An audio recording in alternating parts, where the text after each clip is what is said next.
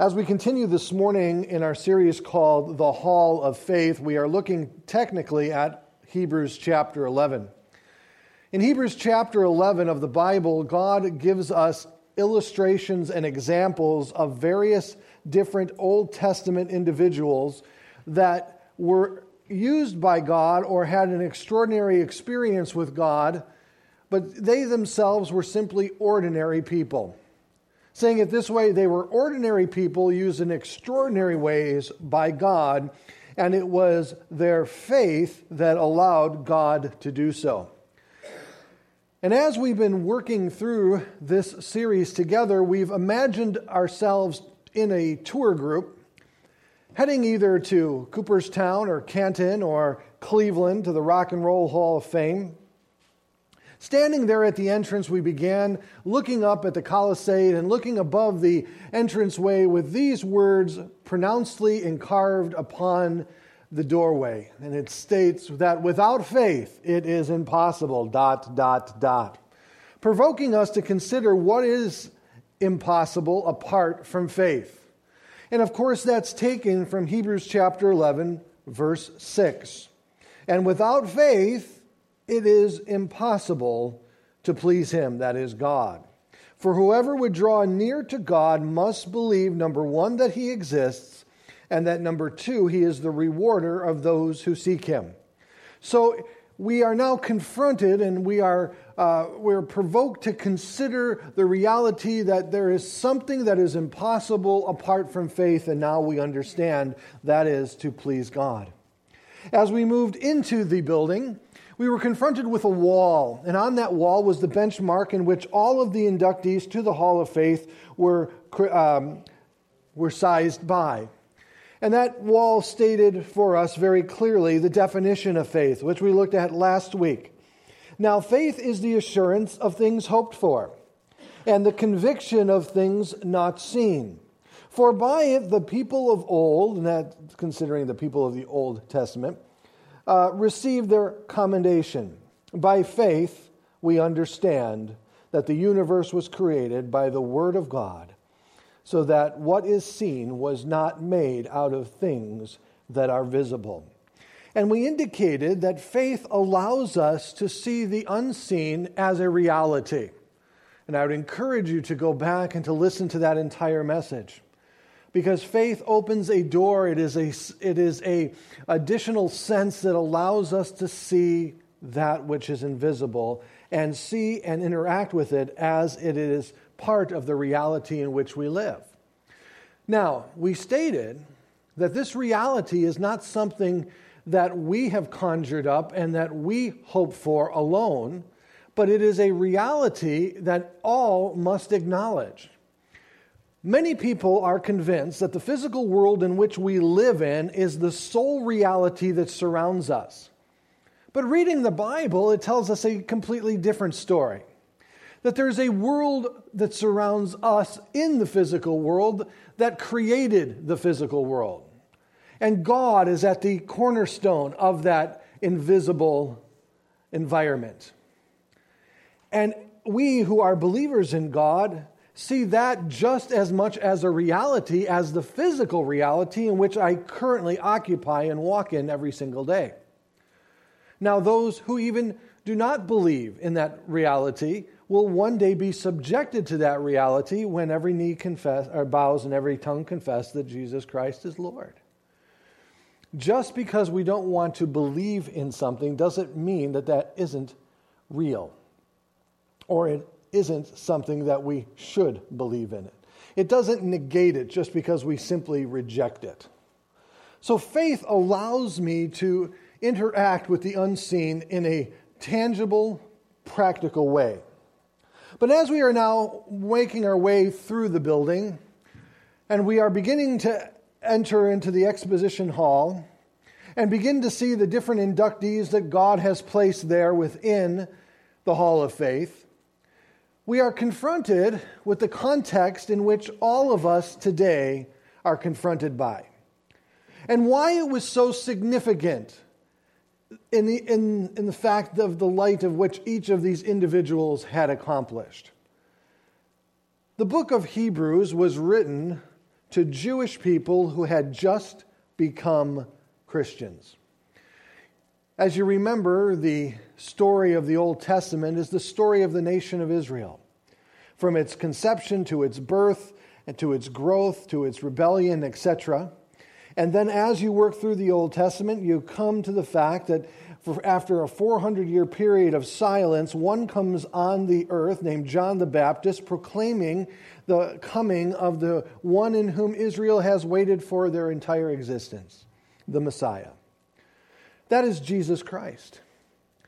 And so, the first people that were um, given the opportunity to believe and to receive uh, Jesus Christ were those of Jewish people, of Jewish descent, who for thousands of years lived under the uh, covenant of Moses and lived as Jewish people and interacted with God through that manner of sacrificing animals, remembering the Passover, etc.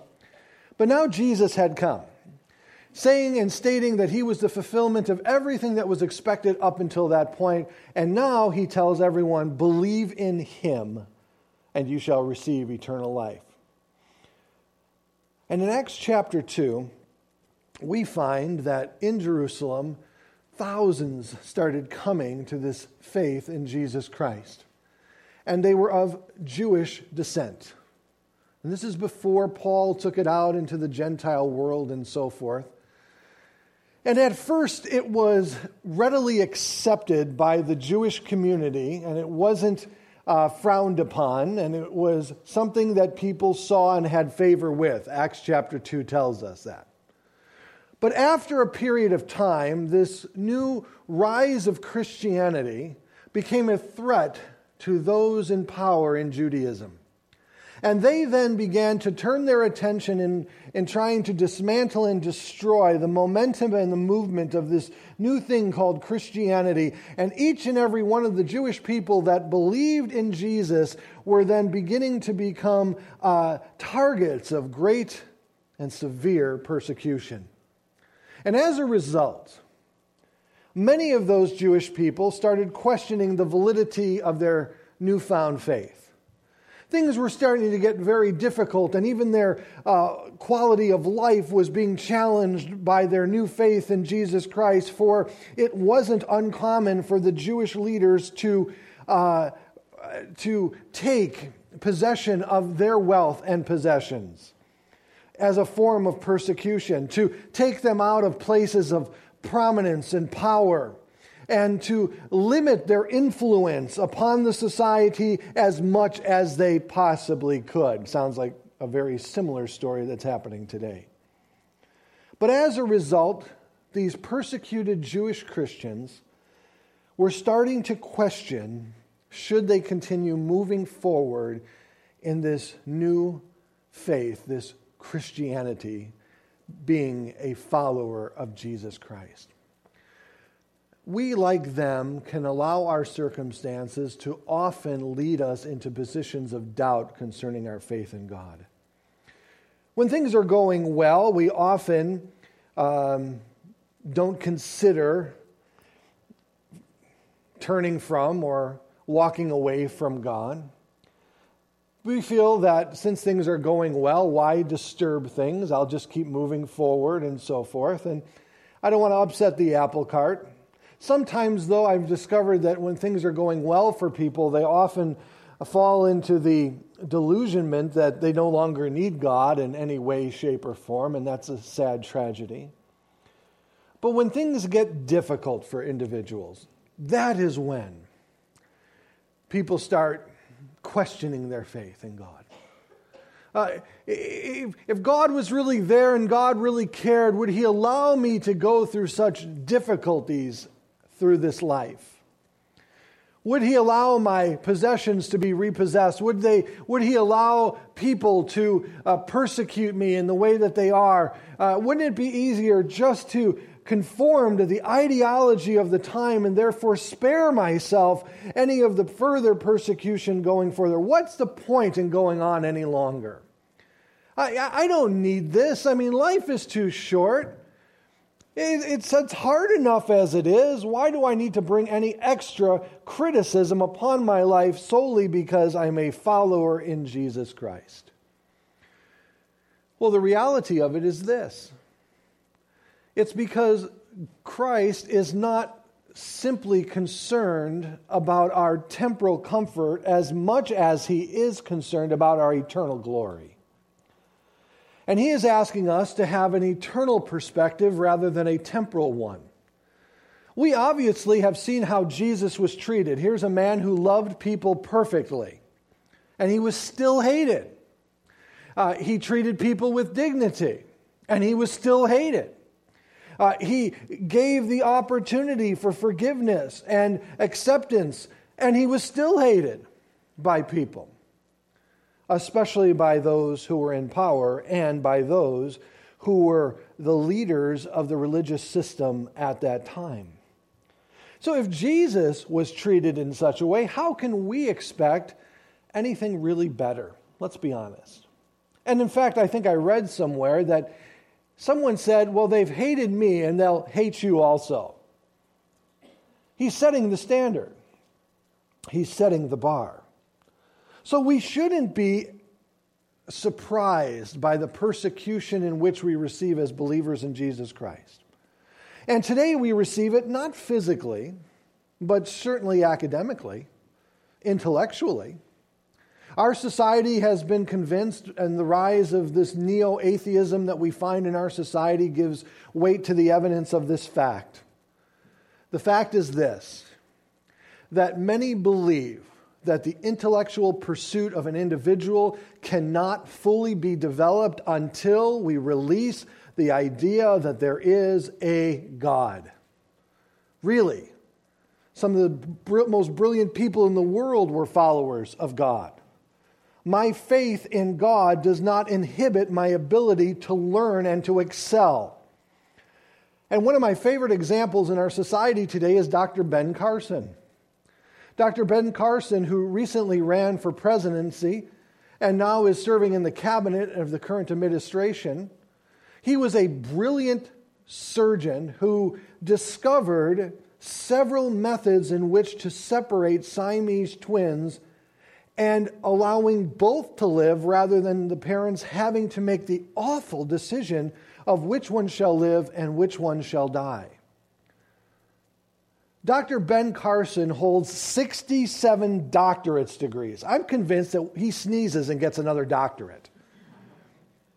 It is obvious that his faith in Jesus Christ has in no way inhibited his ability to learn and to excel.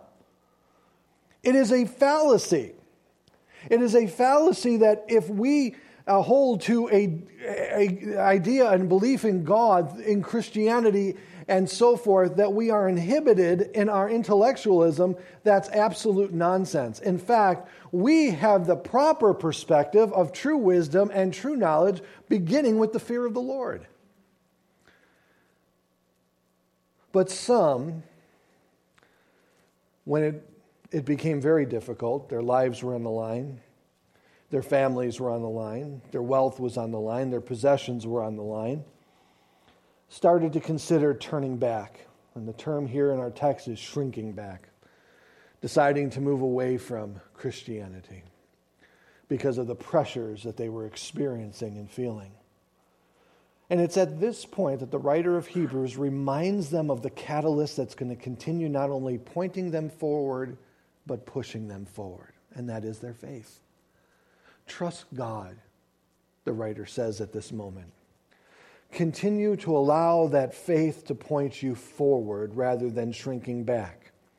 And if you will take that step in faith and continue with the Lord, you will find momentum grow in not only that faith pointing you forward, but also pushing you forward in your relationship with God here in this world. And so the exhortation that we find written on the wall that confronts us with the reality and poses to us a question in verse 39 is this Therefore, do not throw away your confidence, that is your faith, that is in what you know to be true, which has a great reward. You know what God has promised you if you will continue with him heaven, the rewards thereof, etc.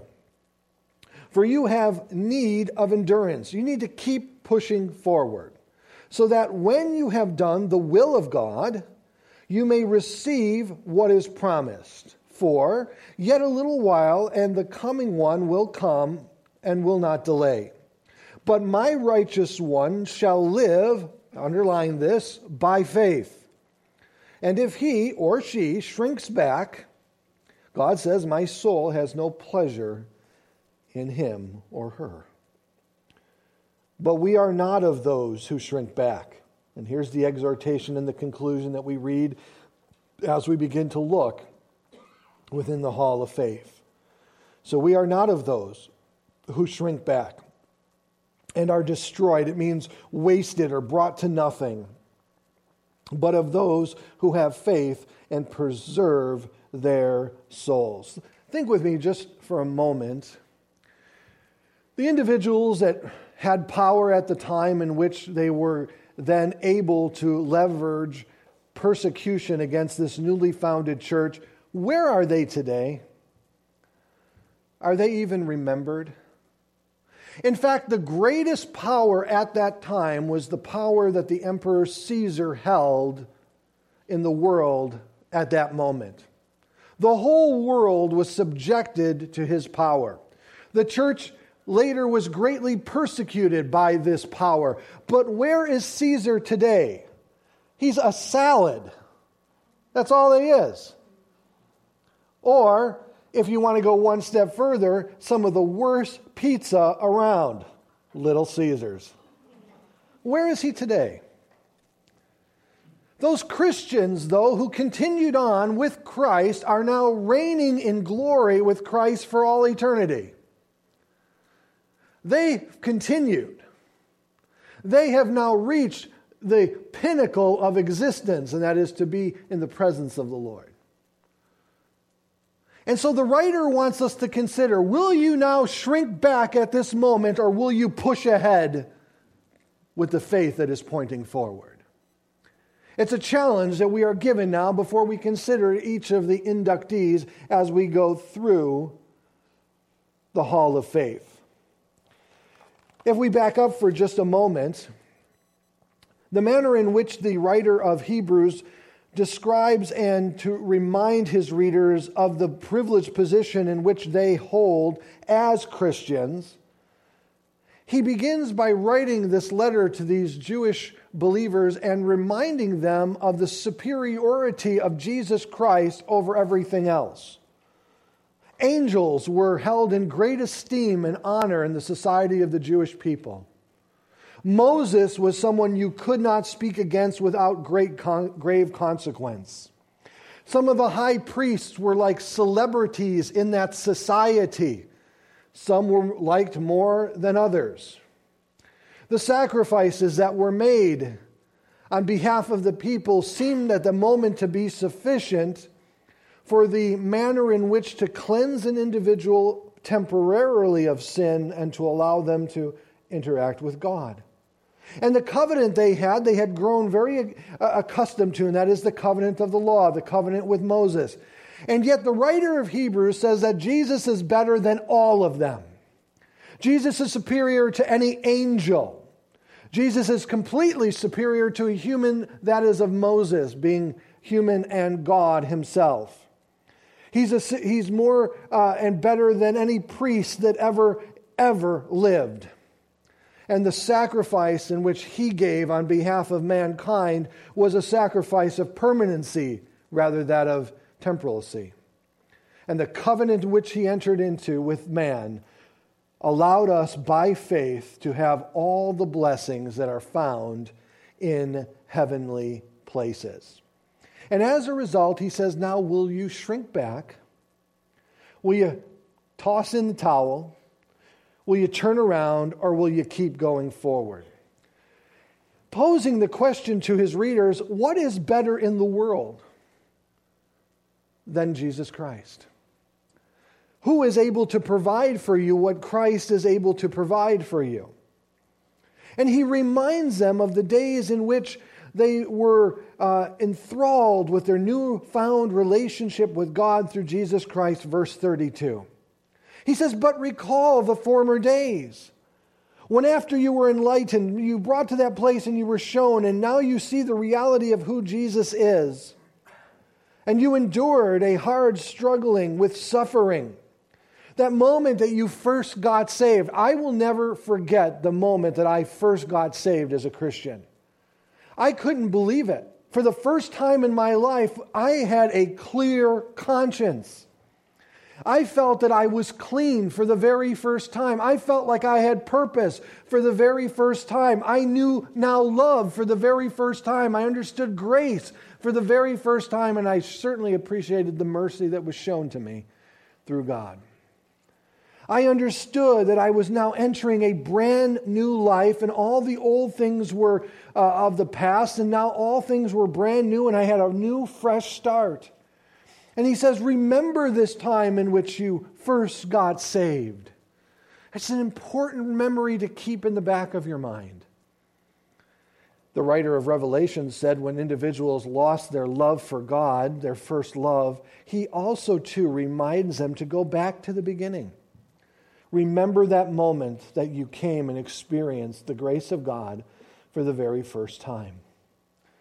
But he goes on, he says, sometimes, uh, I'm sorry, verse 33, sometimes being publicly exposed to reproach and affliction, and sometimes being partnered with those so treated.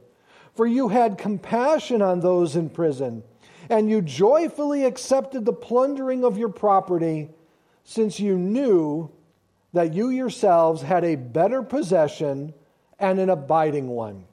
Not only did you stand with those individuals who were being persecuted, you were willing to also identify yourself as a Christian. You were willing to allow them to take the possessions in which you had as a form of persecution, as he states here, plundering your property. You did all of this because you knew for yourself that you had something better coming. It was a possession that could never be taken, and it was abiding for all eternity. And those are the rewards that they would receive in heaven for their faithfulness in Christ. And they were willing to sacrifice those things that they had here in this world. They were willing to forego the temporal pleasures of these temporal experiences for the everlasting, eternal rewards that would be given to them for their faithfulness in Christ. In verse 35, and therefore do not throw away your confidence, which has great reward. This is that promise again. For you have need of endurance. You need to keep pushing on so that when you have done the will of God, you may receive what is promised. Paul wrote, he said in Romans 8 18, For I consider that the sufferings of this present time are not worth comparing with the glory that is to be revealed to us. To the Corinthians, he wrote this in 2 Corinthians 4 17 and 18. For this light momentary affliction is preparing us for an eternal weight of glory beyond all comparison, as we look not to the things that are seen, but to the things that are unseen. For the things that are seen are transient, they're temporal, but the things that are unseen are eternal.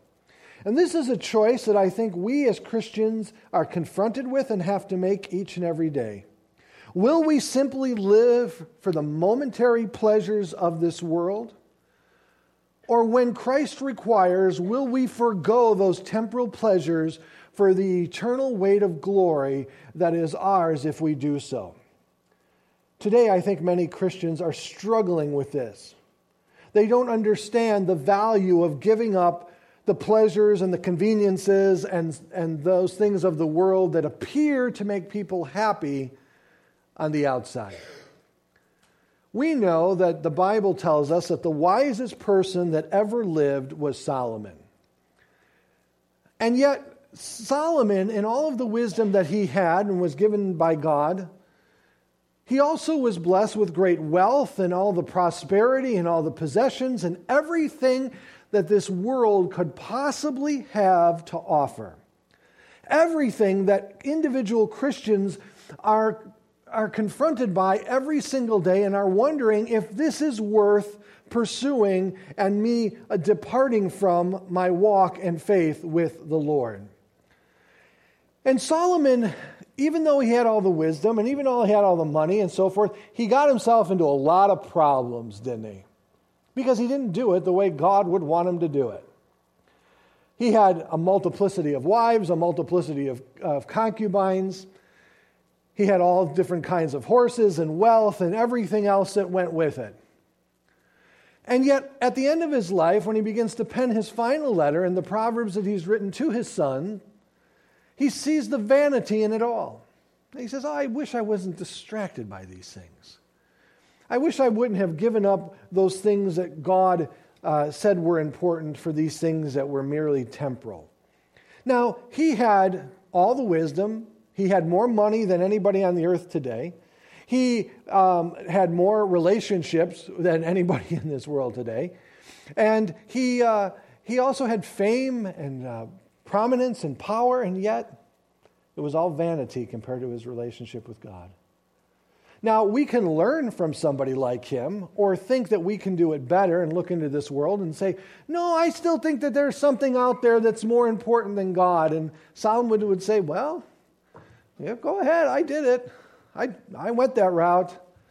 And I ended up with this conclusion vanity, vanity. All is vanity. And as a result, we are confronted with that as they were in this text. And we have the temptation to shrink back at times rather than pushing forward. So the writer of Hebrews says to us, don't throw it away. It means to give up too soon. It means to give up when you're almost there and you've almost crossed the finish line. It's like running a marathon, a 26 mile marathon, and quitting at mile 25 and three quarters. How'd you feel at that point? That's what this word throw away means. Have you ever given up on something too soon and regretted it? Or you started a project and then you gave up on it because you didn't see the value of it, and then you said, Oh, if I only would have gone through it. Many people feel that way about higher education. I started college, I didn't see the reason for it, they say, and then I stopped, but now looking back at it, oh, I wish I would have continued in higher education. I'll never forget inviting some of the guys, some of them might be here today, to a preseason Bears football game. And we went in August, you know, when you should go to a football game. Soldier Field in winter is not the most uh, enjoyable experience, especially with the way the Bears have been playing lately. But we went to this game and they were losing going into the fourth quarter. And I, you know, I've been a Bears fan just like a Cubs fan. I know, please pray for me. And I just said to him, I said, you know, let's beat the traffic. Let's just get out of here. I, my father in law was with, and uh, I said, let's just go. You know, we got a long walk back to the car. This is done for. This is absolutely over with. And as we got up and we started walking out and we left the game, and as we were walking away, we just started hearing all of this cheering. And the Bears had one of the greatest comebacks in their NFL history. And my father in law, the whole way home, just looked at me and said, I will never go to a football game again with you. I left too soon. That's what this throwing away means. Don't give up at this point. Don't leave too soon. You know that this confidence, this faith that you have will lead you to great reward, as the scripture says. And it is the only one who continues to proceed by faith that will obtain such rewards. For you have need of endurance, the scripture says. You need to persevere, you need to press through. Even when it gets tough, you need to keep pushing through forward in faith. So that when you have done the will of God, what is the will of God that He would have you to do? Here it is referring to the loyalty to Jesus Christ, remaining in relationship with him. As 1 John 3:23 states, and this is his commandment that we believe in the name of the Son of uh, God, Jesus Christ, and love one another just as he has commanded us. This is what God would have you to do. This is what he wants you to keep persevering in, even though difficulties abound within. Walking with him loving the Lord your God with all your heart, soul, mind, and strength, and loving your neighbor as yourself. And you will receive the promise that is eternal life and the reward that is given in conjunction with that. But the question then arises how long shall we have to endure? Verse 37 For yet a little while, and the coming one will come and will not delay. Now, you may say, well, wait a minute now. It's been 2,000 years since Jesus walked this earth, and we're still waiting for his coming. I am confident now that his coming is 2,000 years closer than it ever has been before.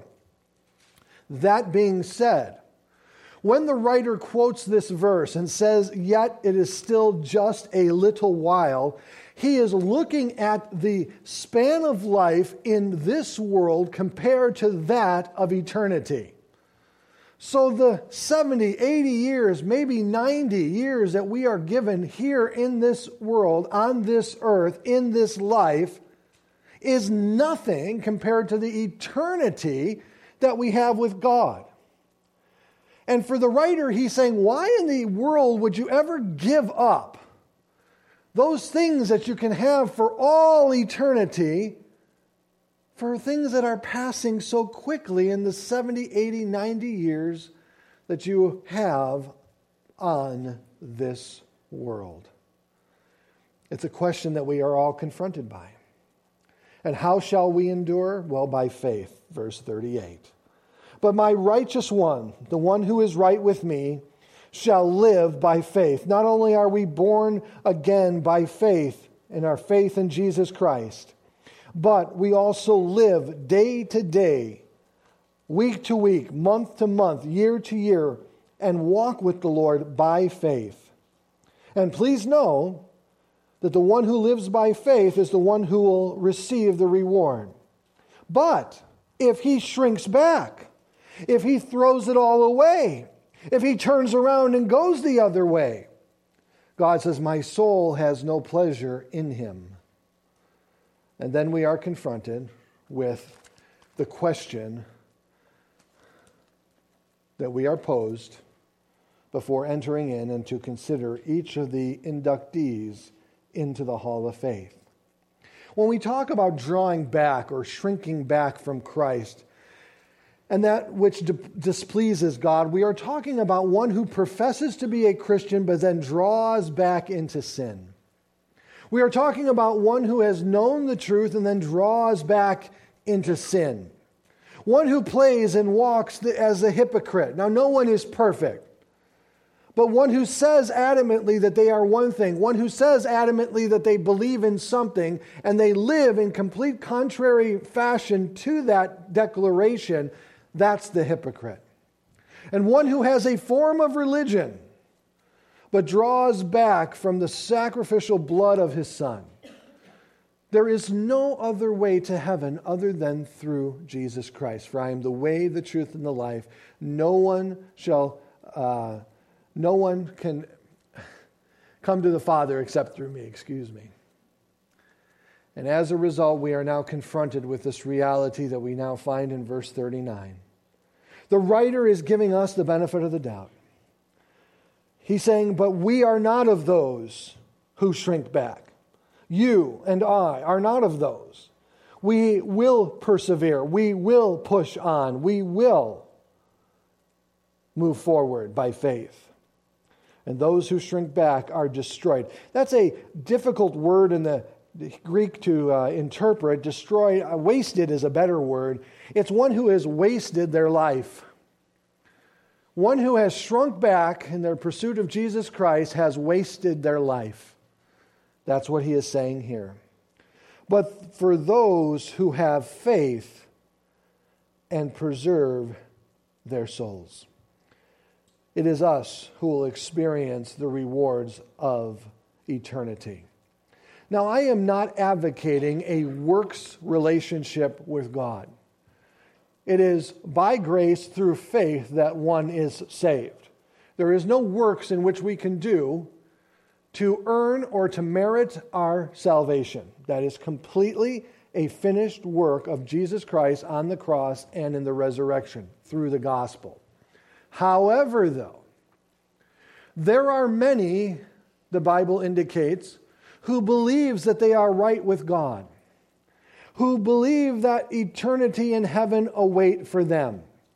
They have ascended to an academic or a realization or a certain level of knowledge concerning Jesus Christ, but they've never come to that saving faith that has transformed their lives. And as a result, they walk around in a disillusionment. And, and that is what the individual is addressing here.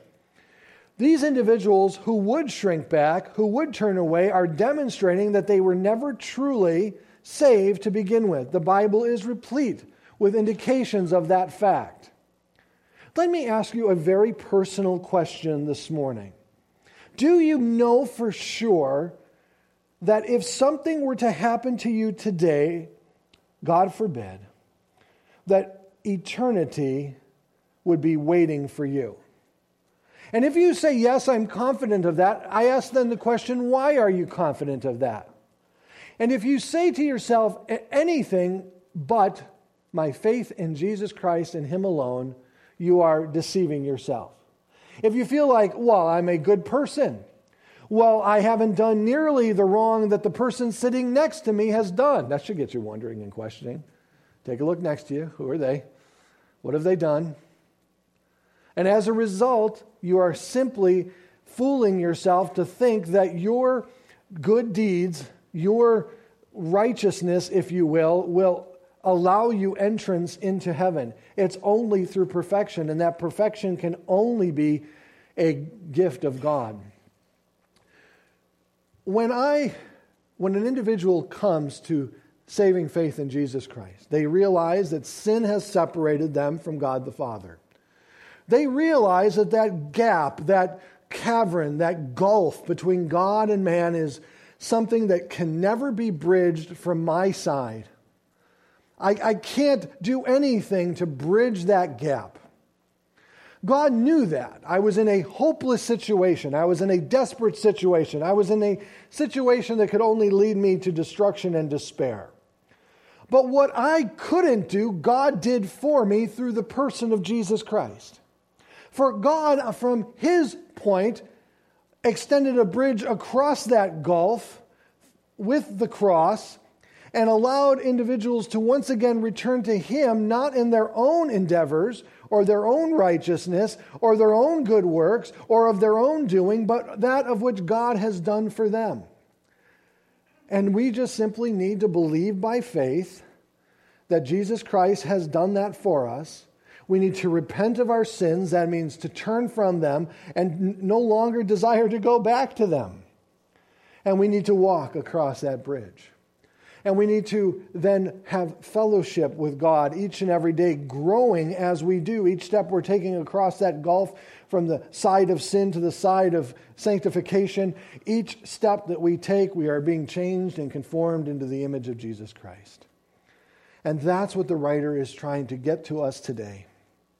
That it's through Christ and Christ alone. No other bridge is formed. We don't have the option, like New Yorkers do, of the Brooklyn and so forth, the Washington and so forth. There's one, and that is Christ. And there is no other way by which a person can be saved. And that's it. Now we're going to be challenged as we walk across that bridge. The world is going to tell us turn back, you're going the wrong way because the bridge that they are on is very wide and it's incredibly populated and it's uh, incredibly popular. And they're going to say, Turn around. What's the point? You know, the bridge around, it's so rocky and it's stumbly. And oh, come on, it's much easier if you go this way. But theirs is going in the opposite direction. And the end result from them is destruction. And this isn't my words, these are the words of our Lord and Savior Jesus Christ. But it is faith. It is faith that takes us to put our foot on that bridge some know that that bridge exists through Christ, and they feel like that's enough. I, I know that bridge is there for me. That's sufficient, that when I die, I'm going to go to heaven. Some believe, they say, Well, I believe that that bridge exists, which would be a, a, step further. I believe that it's there, and I believe that it is capable of saving me. But then there's faith. Faith takes you from simply knowing simply believing to that point where you actually step on to the bridge. You believe it's there and you believe that it's capable of, of holding you, keeping you, and providing for you the methodology to get to where you want to go. That's what Jesus Christ has done for us. But we have to be real with ourselves. We want to believe that we are all good people, all getting to heaven. And I'm sure you are a good person compared to maybe, like I said, the person sitting next to you.